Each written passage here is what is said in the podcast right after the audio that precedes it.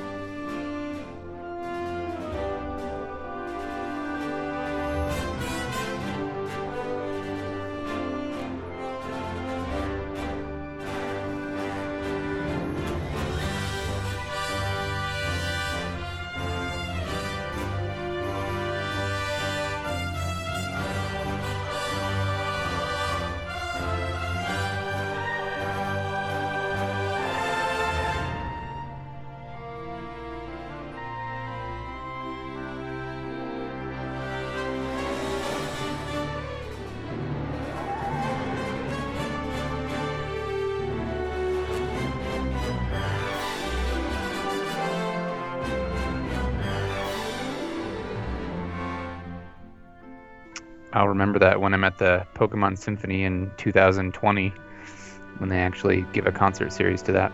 I don't even think it'll be that long.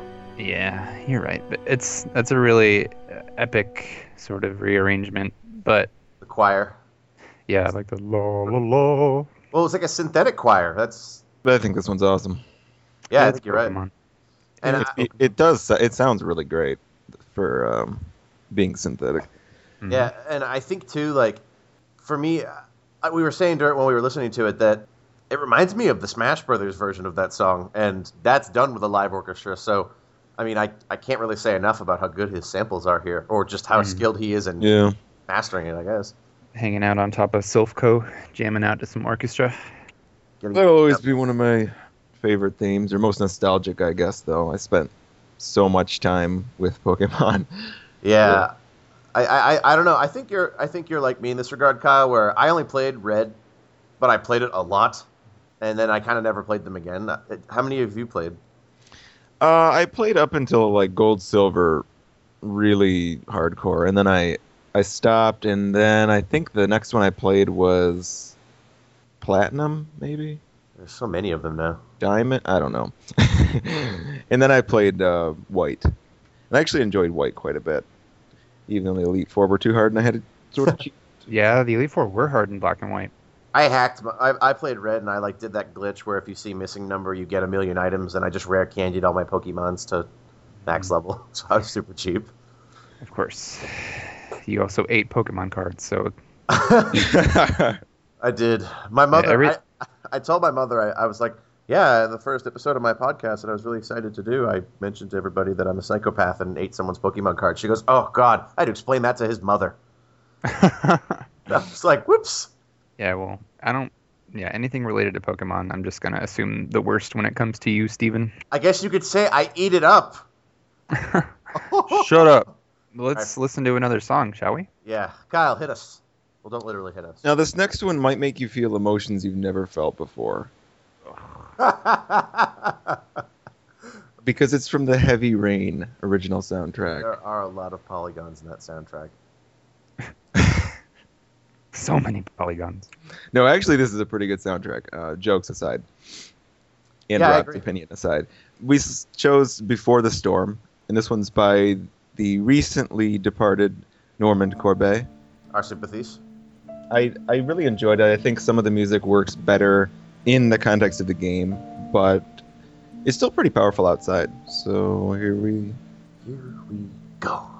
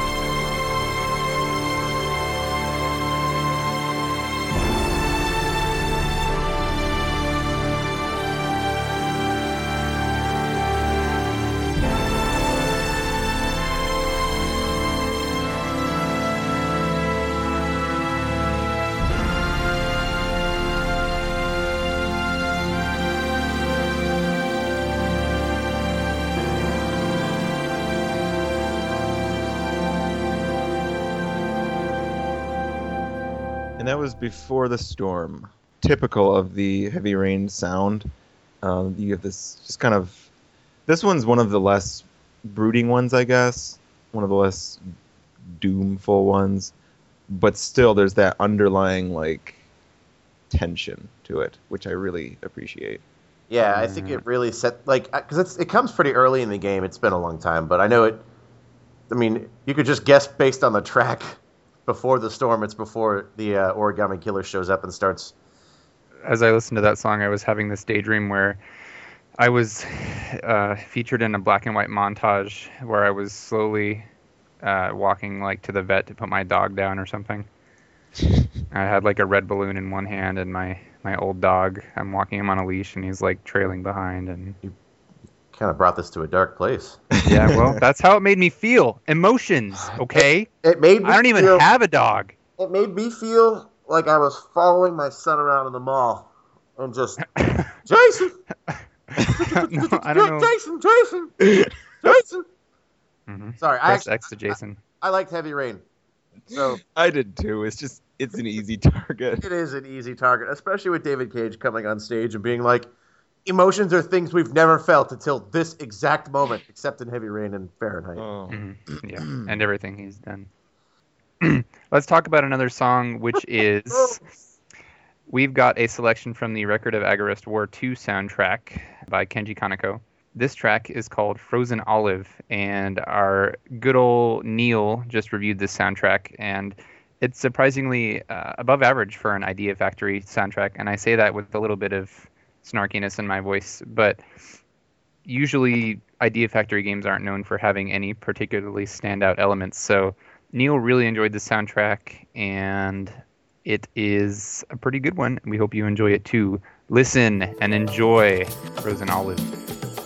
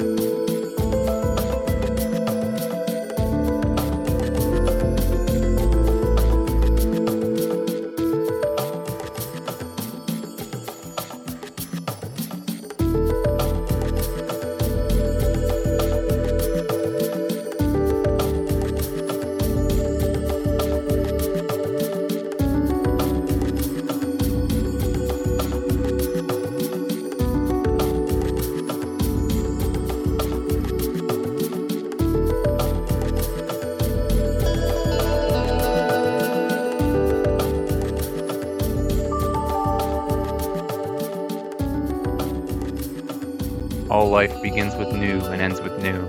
That is the truth. This is my belief, at Least least for for now. now. That track, I actually have to say, I really like that track. Um, I it reminds me of that whole sequence in Zeal and Chrono Trigger, like that boom, boom, boom part. Like it just reminds me of Time Circuits, which is a track that is very good and a world map theme. Uh, yeah, I, I would not have expected that. I I even said in the last episode, I'm not a huge Kenji Kaneko Tenpei Sato fan, but this album, which is there's no full soundtrack released for Ag- uh, Record of Agarest War 2, but this is this came from like a bonus disc you could get in Europe, and it doesn't have the full soundtrack, but almost everything on there is really really good. This one's not my favorite. I mean, I, I think it's pretty, but it's I guess maybe it doesn't undergo very much change. It's kind of it's kind of monotonous. But yeah, it is a bit repetitive. I think you're right, it's pretty, but yeah. Derek. It's got a cool sound. Sitting back with a with a martini, frozen martini with a frozen olive in it. And it's going boom boom boom. yep, sitting in an ice palace, kicking back. Speaking of ice palaces and things that are 100% unrelated to what I'm segueing into, hmm Our last track from recent albums is from an album I reviewed. And I reviewed it, and when I finished it, I believe I actually texted Derek and said, I just listened to the best Final Fantasy IX arrangement ever. And I know that seems like high praise, but I, I don't really feel like 9 has been well represented in terms of arrangements. I, I very rarely like the arrangements I hear because they always pick the same, like, four tracks. It's like always Roses of May It's always You're Not Alone, Over the Hill, which are all awesome tracks, but they, you know, I feel like they're kind of done up a lot. The track is Over the Hill from A Melancholy Tribute to Final Fantasy IX, which is arranged by TPR, who, as far as I can recall from his website bio, which is Phoenix Rise Music, he is a pianist from Wales. Uh, the original composer of the track is Nobu Uematsu, and before I say any more, and believe me, I will, let's go ahead and listen to Over the Hill.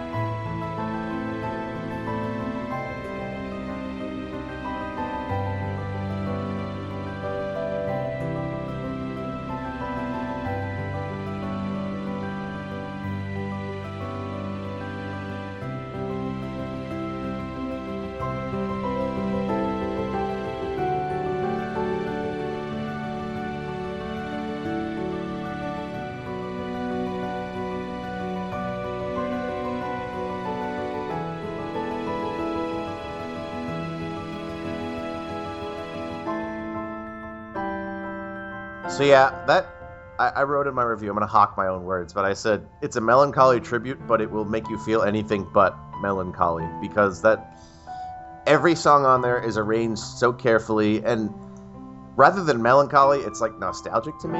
And I mean, TPR covered some tracks that rarely get covered, like Esto Gaza, and I mean, there's Southgate in there. The You're Not Alone mix is awesome.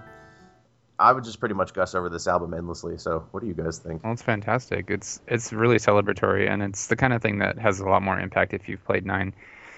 But they also stand on their own as really, really good professional sounding arrangements because a lot of the times you hear like you can find YouTube videos of people just playing songs on piano, but these are these aren't just played on piano. They're arranged and redone in a really unique style, and I I also love this album a lot I've probably listened it through probably like five or six times since Stephen reviewed it, and it's it's fantastic. I think it's it's also I agree that it's one of the better rearrangement albums I've ever heard, and I love it. I know we tend to have similar opinions on things, but I, I really can't think of anything to say about this album. I I do not dislike it at all.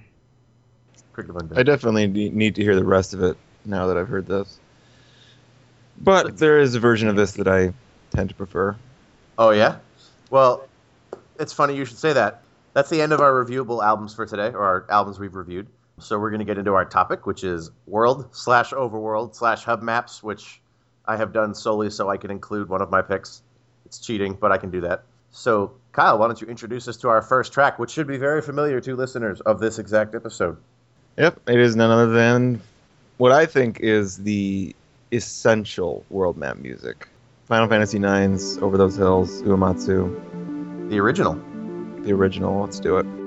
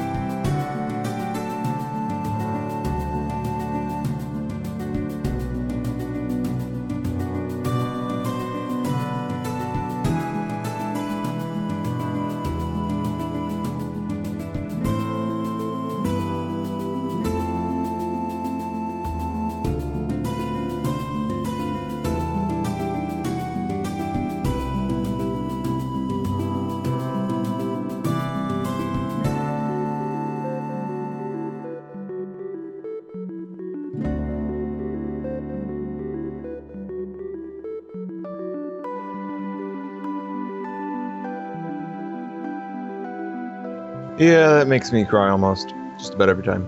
It's it's got some pretty serious nostalgia in there. I I've I've heard some complaints about the TPR version. Not complaints, but just people that liked the original better because I don't know, Uematsu used a sort of lo-fi sample for that like boop, boop, boop, boop, and it really I mean it it mu- I feel like it was intentional to give it that kind of sense of nostalgia, you know? It invokes nostalgia for me because whenever I hear it, I think about. I think this is a story I mentioned on Random Encounter once, but I used to. Sometimes my family would go, like for Thanksgiving and for Easter, my family would go on uh, road trips to Rocky Point, Mexico, and to Glamis sand, sand dunes in California, where you'd go ride ATVs. And uh, I'd always take my game system in the motorhome, and I remember like my my most vivid memories of playing games in the motorhome are um, Xenogears and Final Fantasy IX, and I spent so many hours in that motorhome just running around the world map and listening to this song for hours over and over and over, and just like trying to get um, trying to find like the quiz guy and leveling up and getting AP and stuff. But this song definitely has a really nostalgic quality that I I don't think I can ever disassociate with it. It's and the lo-fi sound, like you said, really contributes to that. I think it's a lovely song, and I will never tire of it. Yeah, everybody on the website knows my fanaticism for Final Fantasy IX. I think it goes without saying. You know, I, I wasn't even going to play Final Fantasy IX. I was sort of disappointed by eight, and I didn't even bother with nine. And then like after like months after it had come out, I rented it, and the disc didn't work, which is an awful lot like my Skies of Arcadia story. And so I went out and bought it and just was in love with it for months. I got a friend who wasn't even into games into games. We played it together, and just to this day, he's like, Final Fantasy IX is the best game ever, and I'm like, I have trained you well. You're I think this fanatic. this music and all the music is one of the big reasons that it's one of my fi- favorite Final Fantasies, and this song is just fantastic. It's lovely. And I know another song that's lovely, even though somebody made dissent for once. um, I know. Blasphemy, I know. Friendly descent. I have picked uh, for my first track today. is the world map theme for Dragon Quest VIII: Strange World uh, by Koichi Sugiyama, just like all Dragon Quest soundtracks. And the really interesting thing about this song is that in the Japanese version, it was sort of like a, an in-game. It was like a synth melody that was made for the game. But in the U.S. version, they actually replaced it with the symphonic suites version, so it's like fully orchestrated and it's a it's a very sweeping melody and I personally think that this really stands out a lot among other Dragon Quest music, but it may just be because I played this game the most. But let's take a listen and explore Strange World.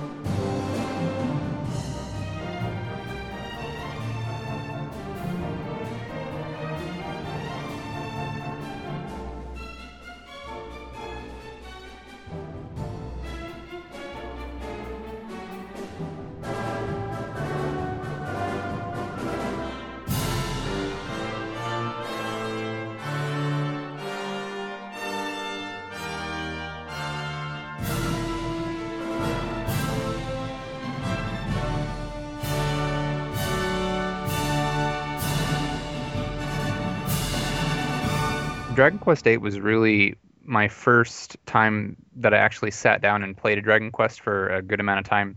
I tried playing seven, and at the time it just didn't it didn't mesh with me, and I'd really love to go back and replay it now that there's a 3DS version. But eight will probably always be my favorite Dragon Quest unless they make something that's even more amazing in the future. Um, Mine too. because actually. yeah, I think I think eight is the most accessible, and I love I love the the overworld in Dragon Quest eight because it's not like a full on world map necessarily, but it's so it's so expansive, and there aren't a lot of games anymore where you can just run around a world map and look for hidden treasures. I love how many nooks and crannies there are in that world map, and you can just go find stuff. And this was the music that accompanied that. So when I think of this, I think of all those discoveries that I made, and I really like the part that's about uh, a minute twenty-ish seconds in, where it sort of builds up, and it's like dun dun dun dun dun, and then it goes oh into yeah, the like the guy's kind of playing on the strings a little bit, like doot doot doot doot. yeah, and then it goes into the big the big melody, and I think it's uh, I agree that a lot of Dragon Quest music is really samey, but this is one that stands out to me just because I played the game so much. And I think I said that exact thing before uh, the song started. So herp or derp, what do you guys think? I I also Dragon Quest VIII was my first one and probably my favorite. I have not played many of them, but definitely a great JRPG. This song in particular, I mean, it's good, but it doesn't. To me, it doesn't really stand out as much. I mean, I, I think it's above average, but I think it might be like a lot of in-game music where you, you have that connection to it. You know, like I'm sure there are people who didn't like Final Fantasy IX that maybe don't have the same connection to the world map song because that's the song you're going to hear so much throughout a game. I, I don't. I- was telling Derek and Kyle while we were listening to it. I don't necessarily. When I first heard this, I said, "Eh, it, you know, it's it's Dragon Questy." But the more I listen to it, the more I can appreciate. At least, I don't have any um, like memories attached to it, but I can appreciate. It's it, it it grew on me as I listened to it. I've listened to it several times, and while I don't think I'll ever have the same degree of connection to it that Derek does, or that you know Kyle, who played the game, I'm sure you'd at least know it better than I do. I think. I mean, you can't argue with how lavishly produced it is. I mean, I'm sorry, the, Dragon the- Quest the problem with Dragon Quest is that Sugiyama's style is really set. He's a lot like Motoi Sakuraba in that you play a game with his music, Dragon Quest, and you're like, oh, it's a Dragon Quest soundtrack. So they all sound so similar to me that this this song is just a rarity because when I hear it, I'm like, oh, this is the one. This is the one that stands out that I really like. So that's that's Uh, why it means uh, something to me. And you know, I think that might be why Uematsu kind of veered away from doing as many Final Fantasy soundtracks too. Because, you know, after a while, you do 10, 11, he's done, what has he done, 12 Final Fantasies at this point? Because he did, he did 14, and then he did most, he did all of 1 through 9, and then some of 10. So, I mean, maybe that's why they veered away, is because they wanted to, because, I mean, the game's kind of, you know, hugely diverted from what they were. So maybe that's, you can appreciate the, the consistency in Dragon Quest because I think that's what a lot of fans of that series like is that it doesn't go and radically change things. I guess except for nine and ten, but having Sugiyama there the whole time definitely gives it this sort of connection. it's probably comforting to Dragon Quest fans. Traditional sounding JRPG music, Mhm. which Yeah. is Yeah. appreciable, but it's not my. Yeah, that's fair. Okay, I got to slaver over something again. So my pick is uh, Filgaia by Michiko Naruke from Wild Arms, but not the original. I, I picked the one from Alter Code F because I love the original Wild Arms soundtrack. I'm playing it. Thank you, Sony. It was free again right now, and just I, I am blown away by how mature and how just wonderfully charming all of the music from Naruke is here. Because she hasn't been terribly busy lately. I think her most recent work was that Nora and the Time Studio soundtrack, which didn't really didn't really set my world on fire. But this track, I think, first of all, I loved Wild Arms when I was a kid. I played it before Final Fantasy VII, like I think maybe a lot of people did, because it came out a couple months before. If, that, if I recall, the box even said this will hold you over till Final Fantasy VII. Hmm, yeah. I, and at the time, I didn't even know what Final Fantasy was. So I picked this version mostly just because it has that choir part that comes in and just blows my world away. So here we go with Wild Arms Alter Code F,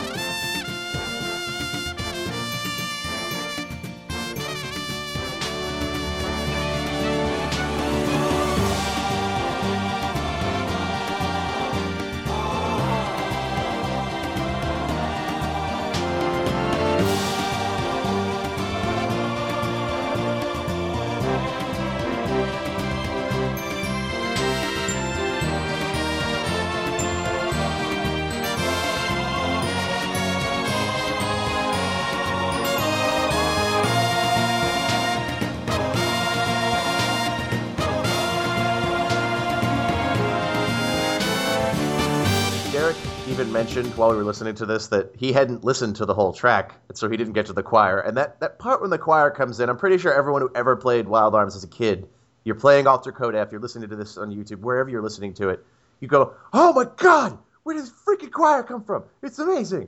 It's the spaghetti western RPG. Well, interestingly, there's uh, I can't remember the exact name of the track, "Fool's Gold" or something, but it's from the Good, the Bad, and the Ugly soundtrack by Ennio Morricone, and Naruke clearly took pretty large chunks of her inspiration for the progression of her songs and Wild Arms from that soundtrack, which is great because if you want to create the prototypical Western feel, you probably want to jack Ennio Morricone's music because that's kind of his jam. Yeah, I think it's really fantastic. I mean, it's interesting to to try to pin down what makes a good world map song. I think that Filgaia has everything that makes a good world map song, but it's also incredibly unique. But there's usually like this kind of slow opening, you know, you're setting out on a journey and then it gets it builds up to something much grander because you just sort of imagine that the journey is culminating in this. Yeah, you, have left you've left town and now you're in Wild Arms. You're you're hitting the X button to auto run everywhere in a straight line. Yeah, I like it.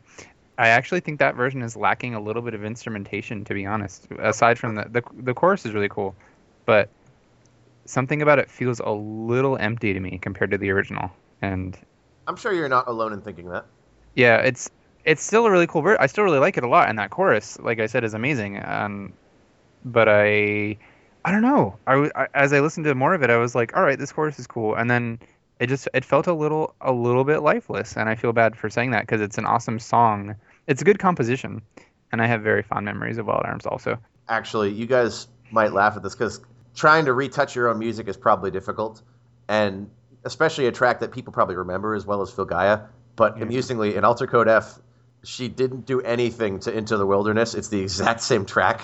Well, that not, song is not re-recorded, and amazing. I, I can't so. think it would have been appealing to attempt to do anything to that song because if you change it, yeah. people are like, oh, into the Wilderness is is one of those songs. It's like a one of those like I remember seeing it and it was a really poignant moment because it was like I'm playing a role playing game and there's this full anime intro and this song Whistling. is amazing. Like the sunset and Rudy going up the cliff and like Cecilia on the giant and I'm just like, oh my god, it's so cool. Jack being awesome because that's all he does. Yep, Hanpan being Hanpan. So cool song. Uh, eh, eh. Why don't we talk about another one?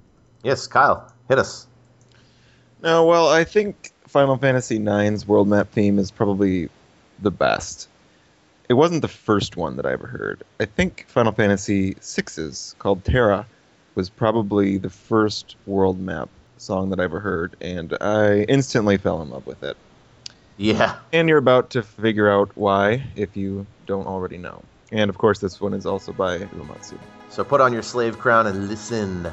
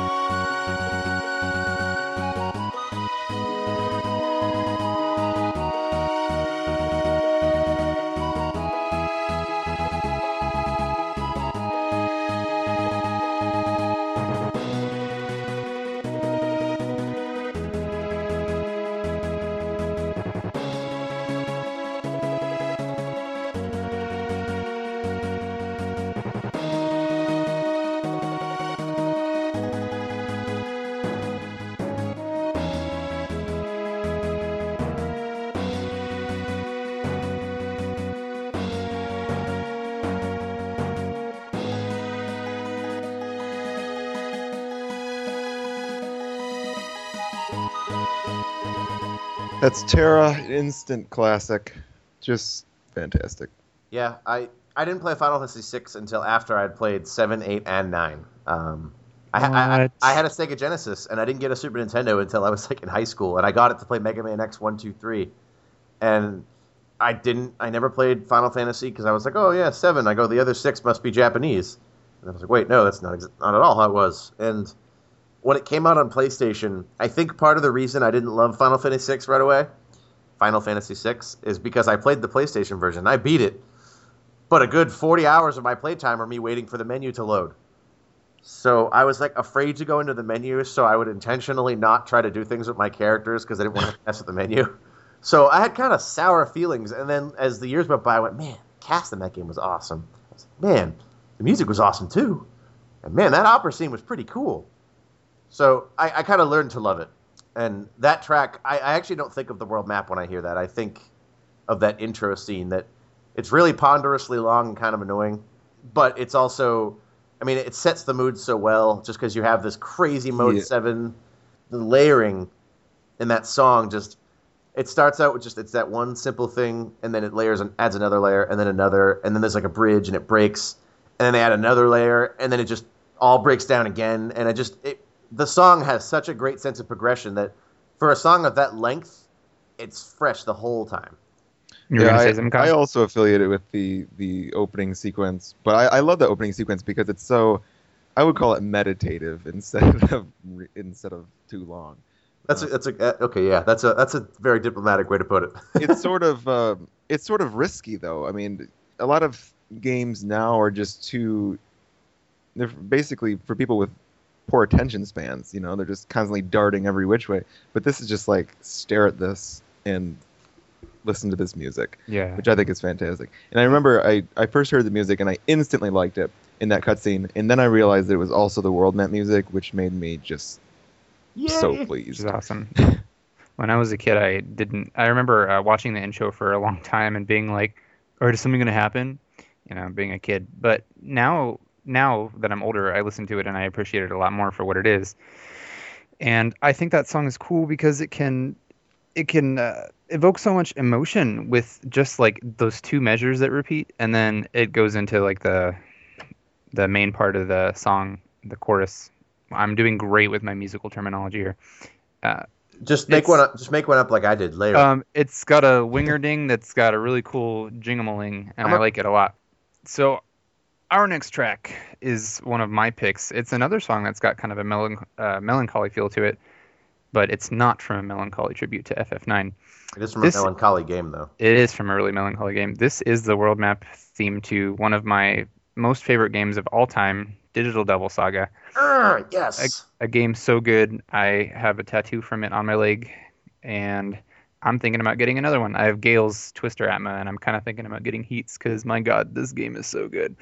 So this Gale- is the track. Uh, sorry, you're gonna say something? I was gonna say Gale is kind of awesome, but that's Well, not Gale's germane. Gale is clearly the best character. No, that's Cielo. So, uh, no, Turns into a jet. but that's okay. Yeah, that's okay. He does, but Gale's more awesome. So, so this song is uh this is by Shoji Meguro. This is the uh, world map theme, like I said, Digital Devil Saga. You need to rend, slaughter, and devour your enemies in Junkyard.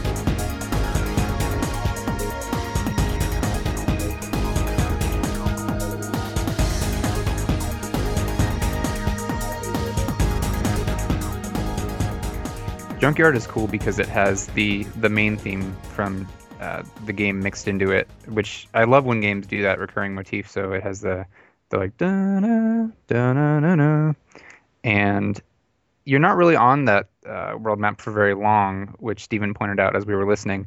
Uh, so it's kind of, it's a bit of a repetitive song, but I like it a lot. It's got the because the world map for Digital Devil Saga is like a small point and click, not point and click, but you know like a menu where you just select the area you're going to. But it's in Junkyard, which is a really you know dark gray rainy environment, and the whole game has this really cool like somber techno feel. People eating each other. Yeah, people eating each other, which is totally normal. Phenomenal right? Like- atmosphere. yeah, it has an incredible atmosphere, and I should also point out, of course, my username that I use everywhere, Embryon, is Duh from Digital Devil Saga. It's the name of the tribe led by Serph. I always called them a club because I thought that made it sound more jovial. Yeah, it is kind of a club. Yeah, that sounds more. Uh, that sounds less intimidating than tribe, really. But, I think you make an interesting point that this is a this is a song for a brief period of time where most of the time you have these world maps themes that are really dynamic. They change a lot. Like I was saying, they they start out slower, they build up, they go back down. But this one, it just kind of gets straight to the point, and I think that's because of how short a time you spend on it. Yeah, like at you know at minimum you'd only have to be there for like three seconds because you're like, all right, got my area, I'm going. It's not like you know with Final Fantasy IX where you're going to be running on the world map for a good two or three minutes before you get somewhere. You know, Yeah. So it's cool that they took that that uh, Mag- Meguro should- took that into consideration. It I, I really like this one. I was actually listening to the Digital Devil Saga soundtrack the other day, and then I was listening to the Nocturne SMT Nocturne soundtrack, and I actually prefer Nocturne quite a bit. But really. yeah, I, I like I like uh, as a game. I think I prefer Digital Devil Saga and in particular Digital Devil Saga 2 soundtrack. But Nocturne has just every battle theme in Nocturne is so different from what you hear in a regular. The, the regular battle theme, it's like it's literally some electrical noise. It's like boom, bow, wow, wow, like yeah. Ah. I, I like the I like um, Digital Devil Saga as games better, but I think the Nocturne soundtrack is some of his best. I just think it's fantastic. perhaps. But we'll have to Junkyard do it. is one of the best from Digital Devil Saga. Yeah, I, I, it sounds like we'll have to do a Shoji Meguro episode. and uh, he actually did the next song Yes, that we're going to be introducing. Yes, he did. Uh, as anybody who follows my Twitter knows, uh, I am obsessed with Persona 4 right now. And I was going to include Backside of the TV, which is the TV World song, but that's kind of cheating because it's not really a world map. It's a hub area, but eh, it doesn't count. So instead, I went with a track that this is the one of the main map songs you can hear as you're exploring after school. It plays on the world map, like the town map, and it plays while you're running around the shops and stuff. Um, this is Heartbeat Heartbreak, also by Shoji Meguro, but not sung by him because he is a dude.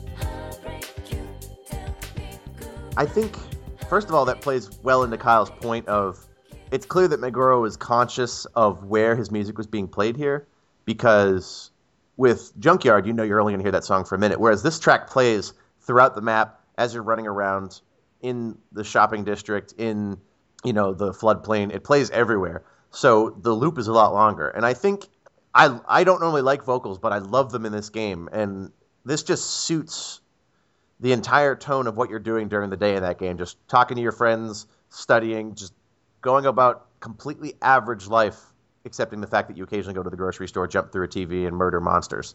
That's what I do. Well, yeah. So I really dig it, and I think it's it, another reason I picked it is because it's such a huge contrast from Junkyard and what he's done in Nocturne and Right, yeah. Original Devil Saga that I think this is good to demonstrate just how incredibly diverse Meguro can be. Yeah, you know? I remember hearing somewhere. Uh, this could be just complete BS, but I, I seem to remember reading something about how this song and some of the other vocal songs for Persona 3 and 4 were composed uh, with lyrics that sound kind of like almost like gibberish, even though it's English. Very, it's like heavily accented. You know, uh, there's it's a Japanese singer. It almost sounds like like it, it's meant to be listened to subconsciously in the back of your mind rather than with a conscious ear because when you listen to it you're like what what's she saying? Like heart heartbeat heartbreak you what? Like what is that? But when you just you hear it it's like oh that's pleasant and you know what i mean? It's weird because we're used to listening to music like some songs you listen to while you're doing something and don't pay attention but uh, when we're like reviewing music we sit there and we we listen to it over and over and we try to pick out instruments and try to pick out sounds but with this song i always sort of like shift into that mellow background listening mode uh, For me, the Persona 3 and 4 soundtracks are really interesting. They're not music that I would listen to normally. They're informed by a lot of like pop, hip hop, jazz kind of stuff, which I, I generally don't listen to. But in the context of the games, I think that they work incredibly well because I imagine that this is the kind of music that the characters listen to. Yeah. makes So sense yeah I, I didn't mean to say that with such an uptone, but I, I, I think that's a really good point. I didn't even think about that. Like, and a lot of games i mean they just slap music into the background but this it's like it's it's really meditated because i mean even the main character in persona 3 has headphones and in the beginning you you get the idea that you know in that first scene that this is what he's listening to in the headphones and throughout the whole game i think this is the kind of music that he's playing in during battle he's probably listening to this music yeah, it's like it's diegetic music. It's like this is what they're right you know while you're listening to reach out to the truth, they're like yes, reach out to the truth. They're singing the lyrics as they beat down shadows. yeah which i think is just a fantastic use of sound Yeah, Yeah. it's it's very carefully designed. Like this was not just hey, make some poppy sounding music for our game because it takes place in modern Japan. Yeah, having lyrics is one thing, but having lyrics that actually ties into like the theme of the game and the atmosphere is really impressive to me. I God, I love that song. Speaking of songs that I love, Kyle, I believe you have another one. Another absolutely perfect song. NASA needs to borrow this song and use it in some way. If I ever went into if I ever went into space, I would want this playing. It's Uncharted Worlds, of course, from Mass Effect. I Effect. thought you were gonna say "Eyes on Me." Sorry. My hands. Mass Effect 1, 2, and 3 by Sam Hulick. Let's have a listen.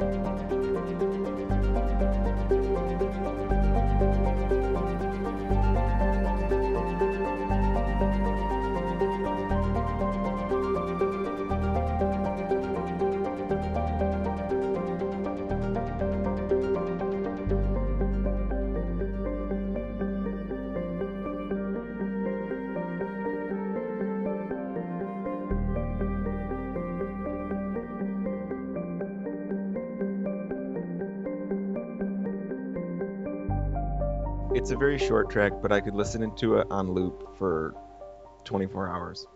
And you know what's interesting is I literally just as you said that I was thinking this relates to your point again earlier. it's interesting because you're on the galaxy map usually for a little bit longer than you know you would think for just because it's not a menu. You actually have to scroll around. So right and if you're if you're you know look reading planet descriptions and things like that that you know the nerdy people do definitely not me um I do. i do too then you're going to hear this probably 40 times in a row and it never gets old it's perfect. It literally it, it should be the NASA theme song. I bet you they'd get funding if they did this. Yeah. Uh, this Uncharted Worlds is the rare song from a Western RPG that I actually remember and really enjoy. I'm known as being the guy who plays almost exclusively Japanese RPGs, not out of hate for Western RPGs, just because I can't seem to get into them a lot of the time. And one of the chief complaints I have of uh, music in Western RPGs is that the melodies tend to be so ambient that I can't ever like I, I can't get connected to them because it's just like a background noise to me. i actually agree uh, i don't think most western games have very good soundtracks i think Yeah. they sometimes they're pretty fitting for the game but it's almost never something i would listen to outside of it I yeah, I think I think what it is is because a lot of Western games try to. I don't, I don't want to make a blanket statement, but many Western RPGs I've played try to emulate a cinematic style. Like Baldur's Gate is going for that Lord of the Rings, even though to that when Baldur's Gate came out, there was no seminal Lord of the Rings soundtrack by Howard Shore. But it, it you know, you you get them. They're always they're trying to go for a certain film style. Like even the original Mass Effect, I feel like it's very heavily influenced by like movies like Blade Runner and Alien. Just uh, it helps though that I mean Jack Wall and Sam Hulick, who uh, I think they actually wrote Uncharted Worlds together. I think they're a little more well known because they do tend to have more melody driven music, and I think that's part of the reason why I like the Mass Effect music so much, especially Mass Effect 2. I don't recall a whole lot of music from Mass Effect 1, but in Mass Effect 2, they really pushed for it, it got a little more cinematic, but there were themes associated to every character. Every character had like a nine minute theme. Uh, you have that the end run and the suicide mission tracks, so you it's it's really memorable. That's I think Derek makes a good point in that I don't remember a lot of Western RPG music either, but Mass Effect has hooks that you can get you know in your brain so you remember it. You know, I dig. Yeah. I dig. Well, Mass, Mass Effect is also a, a Western RPG series that has exceptionally strong characterization. That's true. Um, and so it's you know it's easy to relate the music in the game to to how you feel about it. Because when I when I hear Uncharted Worlds, I think I also think of that map and I think of stars, flickering stars, and the the vastness of space. Which incidentally is what I think of when I hear my next pick, which is a song that everybody's heard a million times. Oh my God, overplayed. no, it's not overplayed. It's not. But- it's not one but it's a song that that means a lot to me and it honestly it elicits like such a reaction from me every time i listen to it to this day and i'm still thinking of tifa sitting on that well in nibelheim looking up at the stars and listening to the main theme the world map theme Derek, final fantasy 7 Derek, promise me something, Derek. If I'm What? ever in trouble and you're a big hero and you're famous, will you come rescue me? nope but i will play this song for you Okay.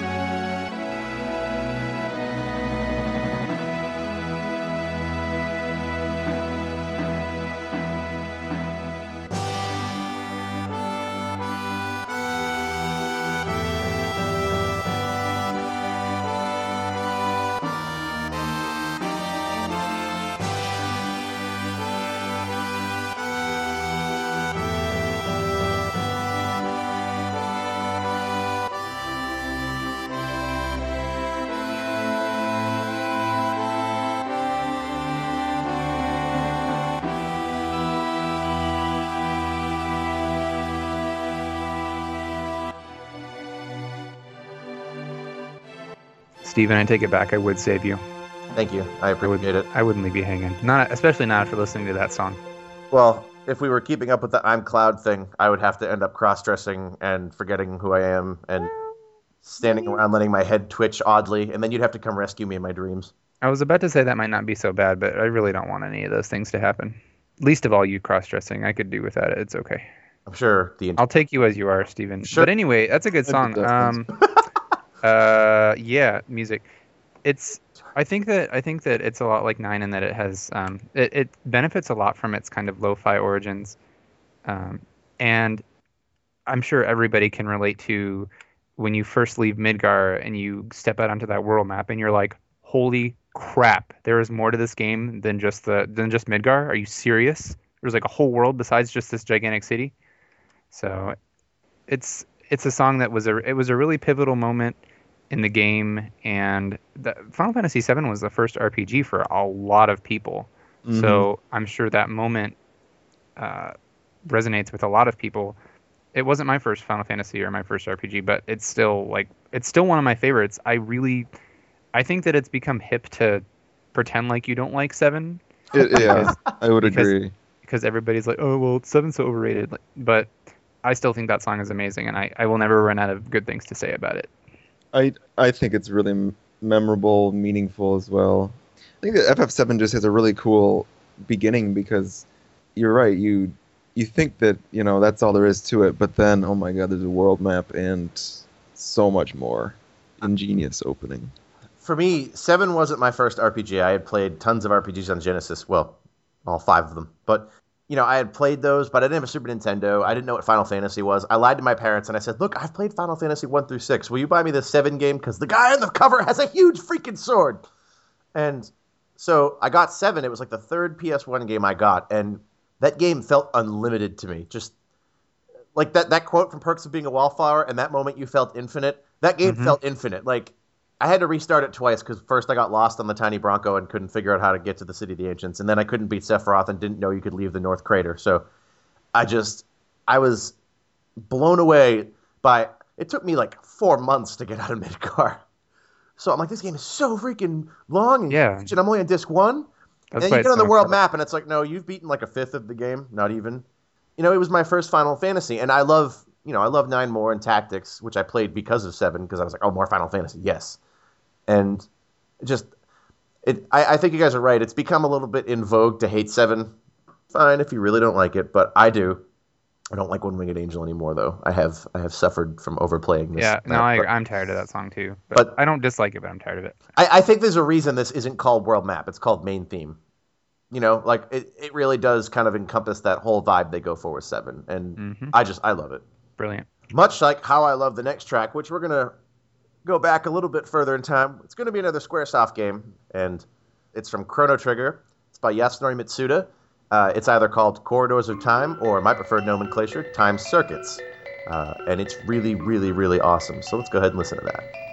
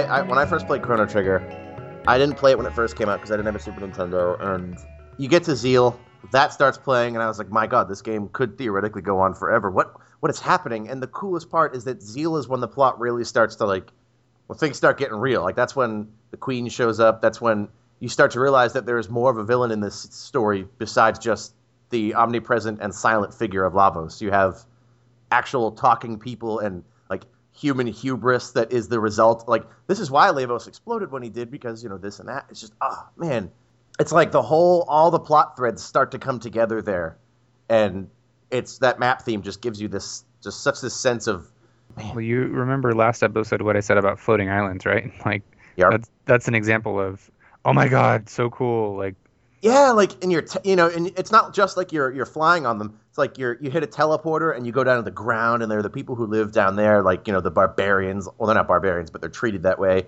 Yeah. It, it, it's so fully realized. The area you can actually explore is limited, but the fact that they thought they said, okay, how do these people travel from up and down? Oh, they use these these portals to teleport, and then you know you have the airship that Dalton builds later, but it, Yeah. it's so re- well realized. That song makes you think, okay, this is a, a group of people. This is an enlightened age compared to where I've been before. yeah, exactly. I'm probably the only person in the world who doesn't think Chrono Trigger is the greatest JRPG ever made. um, I think Chrono Cross is better. see, I don't have any nostalgia with Chrono Trigger, and I think a lot of people do, and I think that's one of the reasons that people are so loyal to it. I'm, I think it's a good game. It's an above average game, but I I never found it utterly fantastic. I do need to replay it because it's been a while, but and th- I, I- mean this is a good song. It, you know, Yeah. it's not it wouldn't be one of my picks, but it does have a very um, mystical kind of sound that I that is very appealing to me.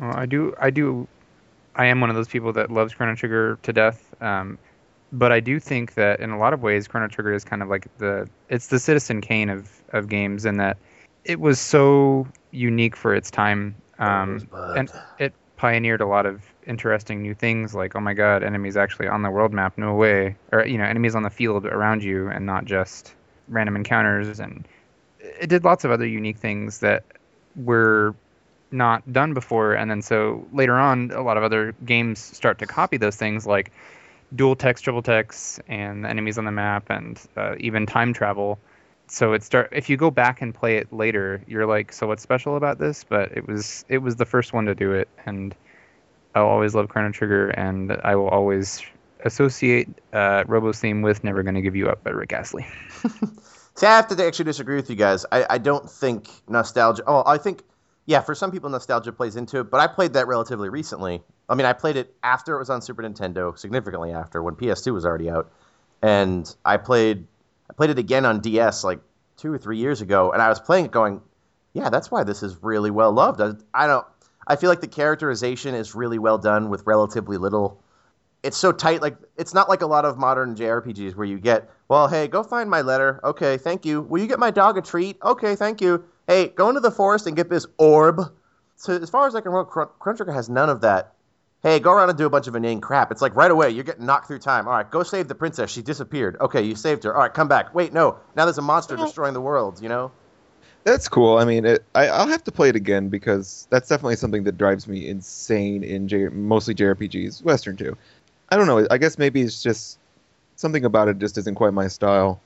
I, I, I appreciate it, but that's totally fair there are plenty of games that aren't my style that i appreciate so but I think um, on a related but better note, I think is I'll buy that. the world map music from Chrono Cross. On the Banks of a Dream, Another World by Mitsuda, of course.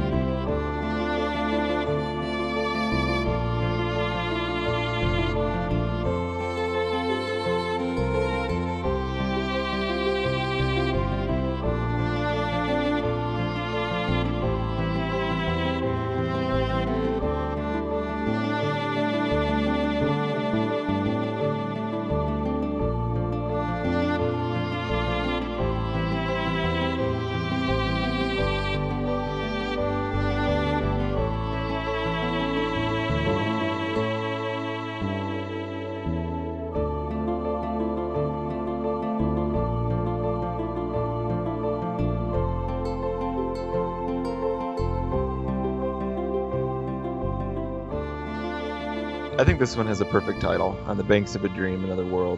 You know, when that violin kicks in, it's just killer. Absolutely beautiful. I, I don't think I don't think I've ever talked to somebody who said I don't like that song.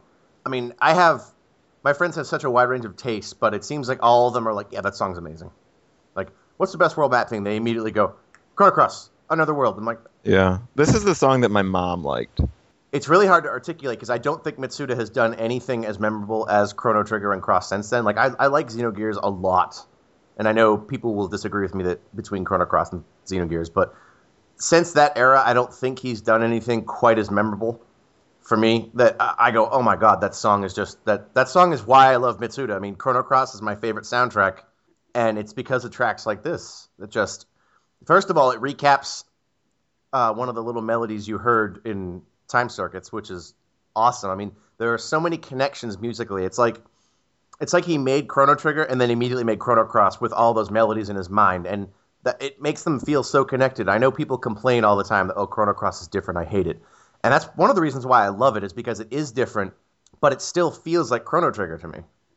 It does. Uh, there was a site that I used to go to all the time when I was a kid to look at um, clips of games before they came out. You know, all of you little sons of whatevers that are living today with YouTube, man, little whippersnappers. We used to have to use 56k modems or slower to download video clips. I there was uh, this clip. I remember I had like two clips, one of a battle of Chrono Cross, and one of uh, the world map of Serge just walking around for like 15 seconds and took me like you know a day to download and i used to watch it just to get just to listen to that little bit of the music over and over and just by listening to that of course you know my the hyperbole in my mind as a child was this is going to be the best game ever Yeah, but you were right.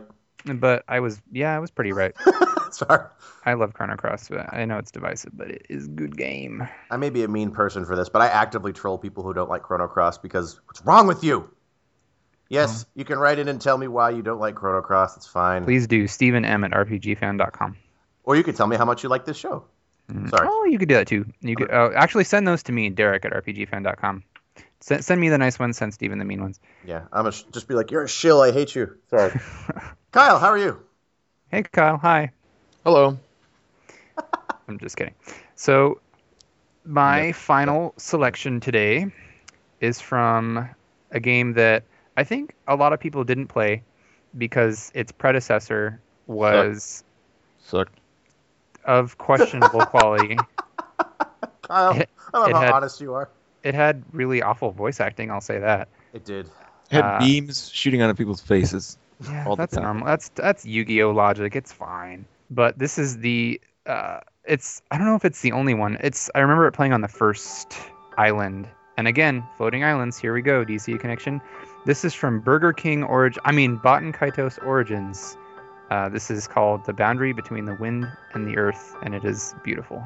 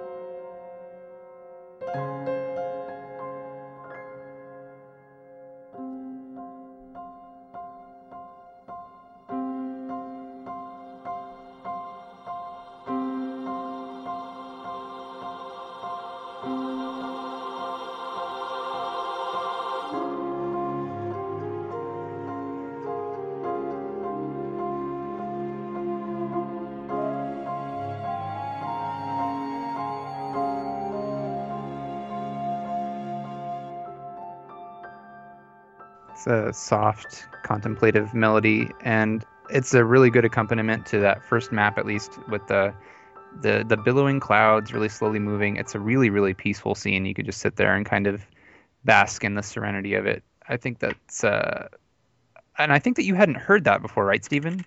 No, I, I- I I, played Baten Kaitos one and not the second one. I just I kept hearing, oh, the second one's so much better, so much better. And even my friend that loves the series, like he kept telling me, oh, oh, at first he's like, oh, I don't like the second one. I don't like the second one. Wait, and then like as he was playing it, he goes, actually, I I think this is better.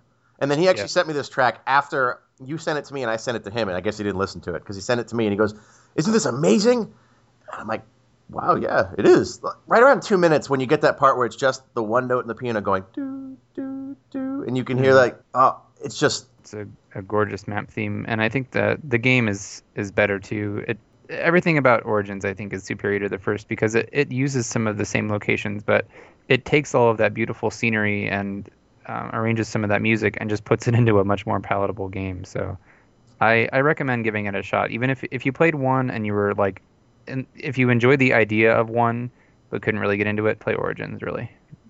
Yeah, maybe I'll have to check it out because yeah, I, I like this track. Um, I I had never heard it before either. Um, it's very pretty. I'm always excited whenever I hear somebody like hasn't heard something and they go, I never heard this, but I like this, and I'm like, yes, yes, yes. Yep, doing it right. Doing your job well. Then. Mhm. Well, well, that's the thing is that like for me, I th- I really feel like Sakuraba. It's not his fault that he gets this reputation for being repetitious because he's employed a lot on the Tales games, and you know Namco says this is what we want. You know, you, we want that sound because that is the Tales sound. So I mean, he has to put out so much music. I mean, if you had to put out four CDs worth of music as often as he does, it's incredible that he hasn't just completely exploded. So to hear like you know you have like that Beyond the Labyrinth soundtrack, which is very different from his usual stuff, and it's awesome. And this here, this just proves to me why he is a standby in the industry because for every Tales soundtrack, which I think there are some good tracks on Tales soundtracks, but they generally tend towards for me being kind of forgettable. They have that really synthy Star Ocean guitar thing going on. This is proof here that this is why it's not because of he's prolific. It's because he can do quality and he does it really, really well. Yeah, as long as his hand isn't forced. Yeah. Yeah.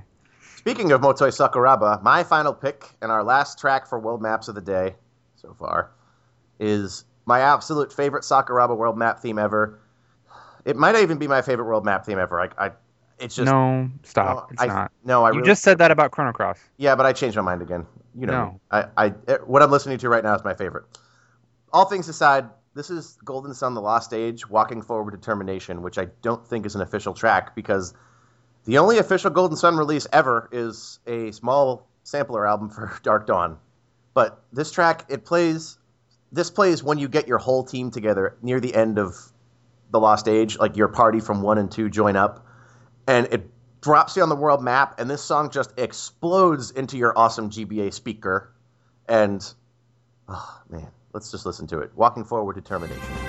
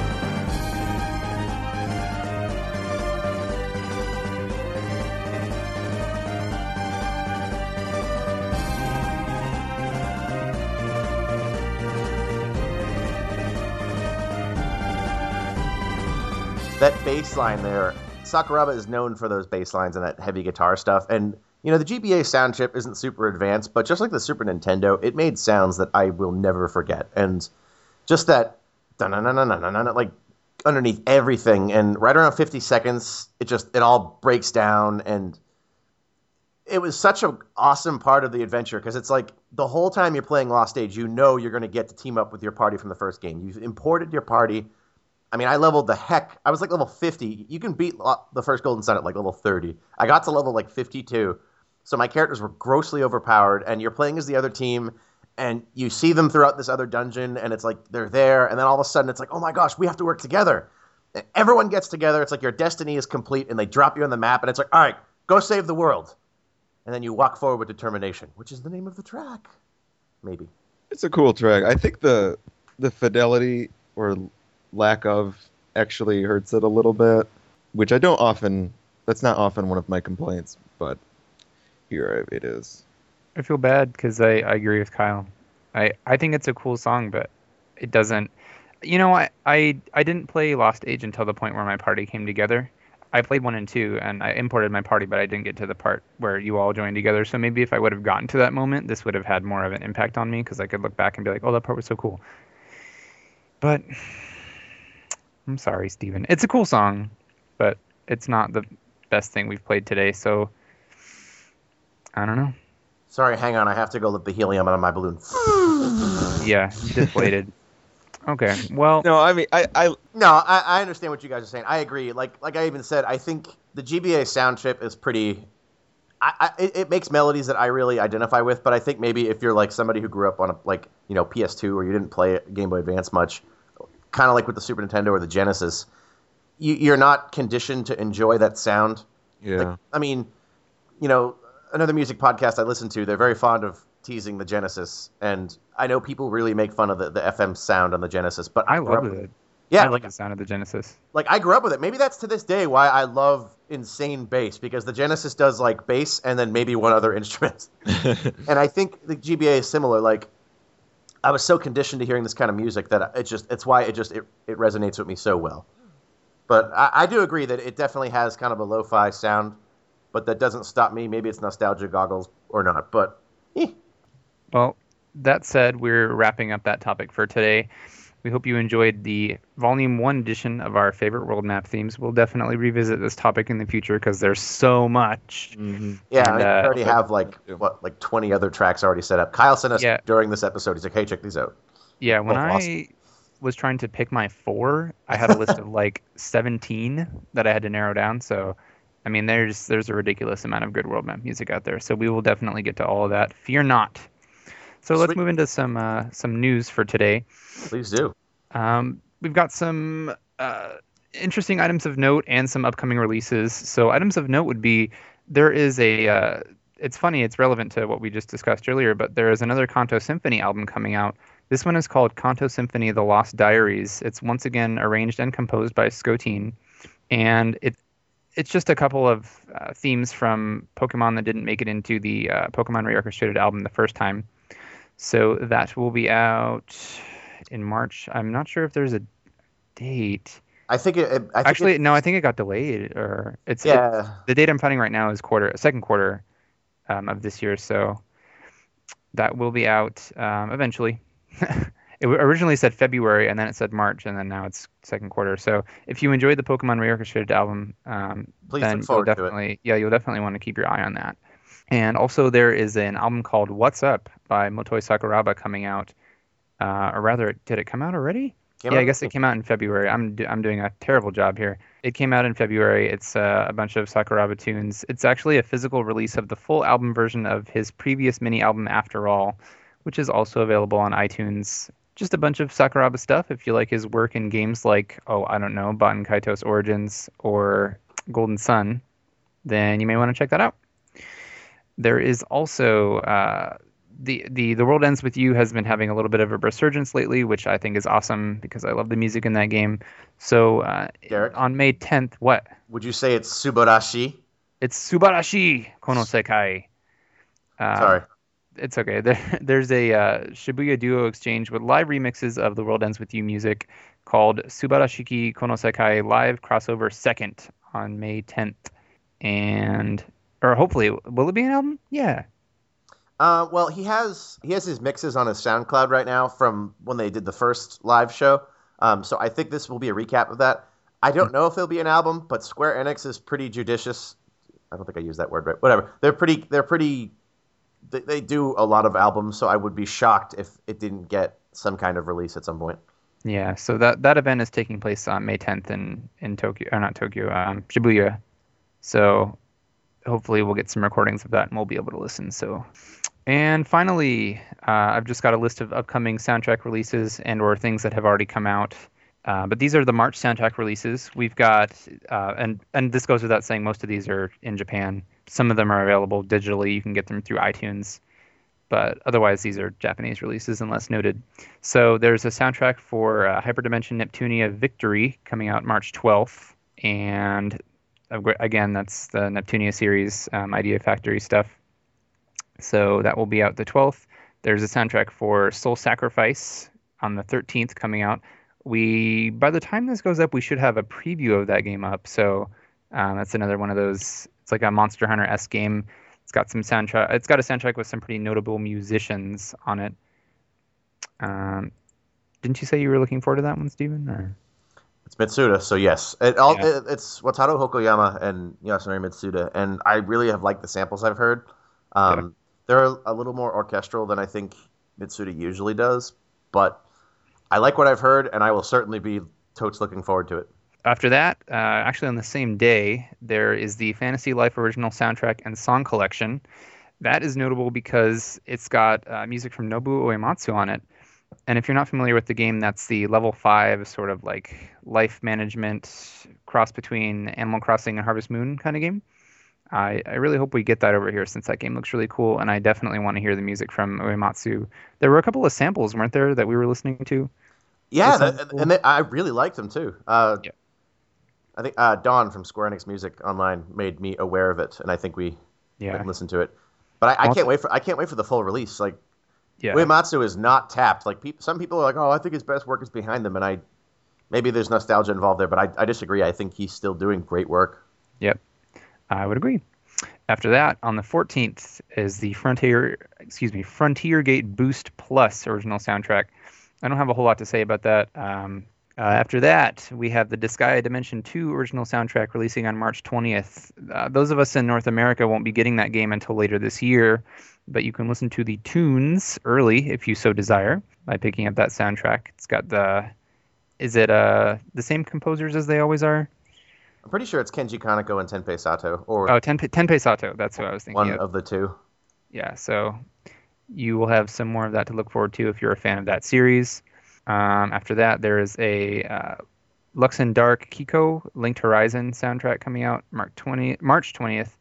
Uh, That's uh, that's that's the one by Revo. He he's Yeah. the, he's the rock star who did uh, I don't know if it's a rock star, but he's the the star who did the Bravely Default soundtrack. His band got together and did live rock versions of Bravely Default music, and it's completely rad. All the samples and stuff that I've heard. So, and I think that's a recording of the of the concert that they did with it. I and those be wrong. concerts are really cool. Try look those up on YouTube if you've never seen any Sound Horizon stuff. They put on really cool shows, and the music is amazing. For it's like so. I hate saying epic, but they're really epic, He has a dramatic performances with really cool music. and there's a really deep voice guy who narrates it. He's like, "Kore wa sekai desu kara," Yeah. that sort of thing. The Falcom uh, Music Chronicle Special Arranged CD comes out March 21st. As a huge Falcom fan, I'm going to be looking forward to that, and I'll probably be reviewing it. So you can check that out. I'm sure we'll have samples when I do the review. Uh, my personal, the the thing that I'm looking forward to the very most out of these releases for this month is the Final Fantasy XI Seekers of Adoulin soundtrack.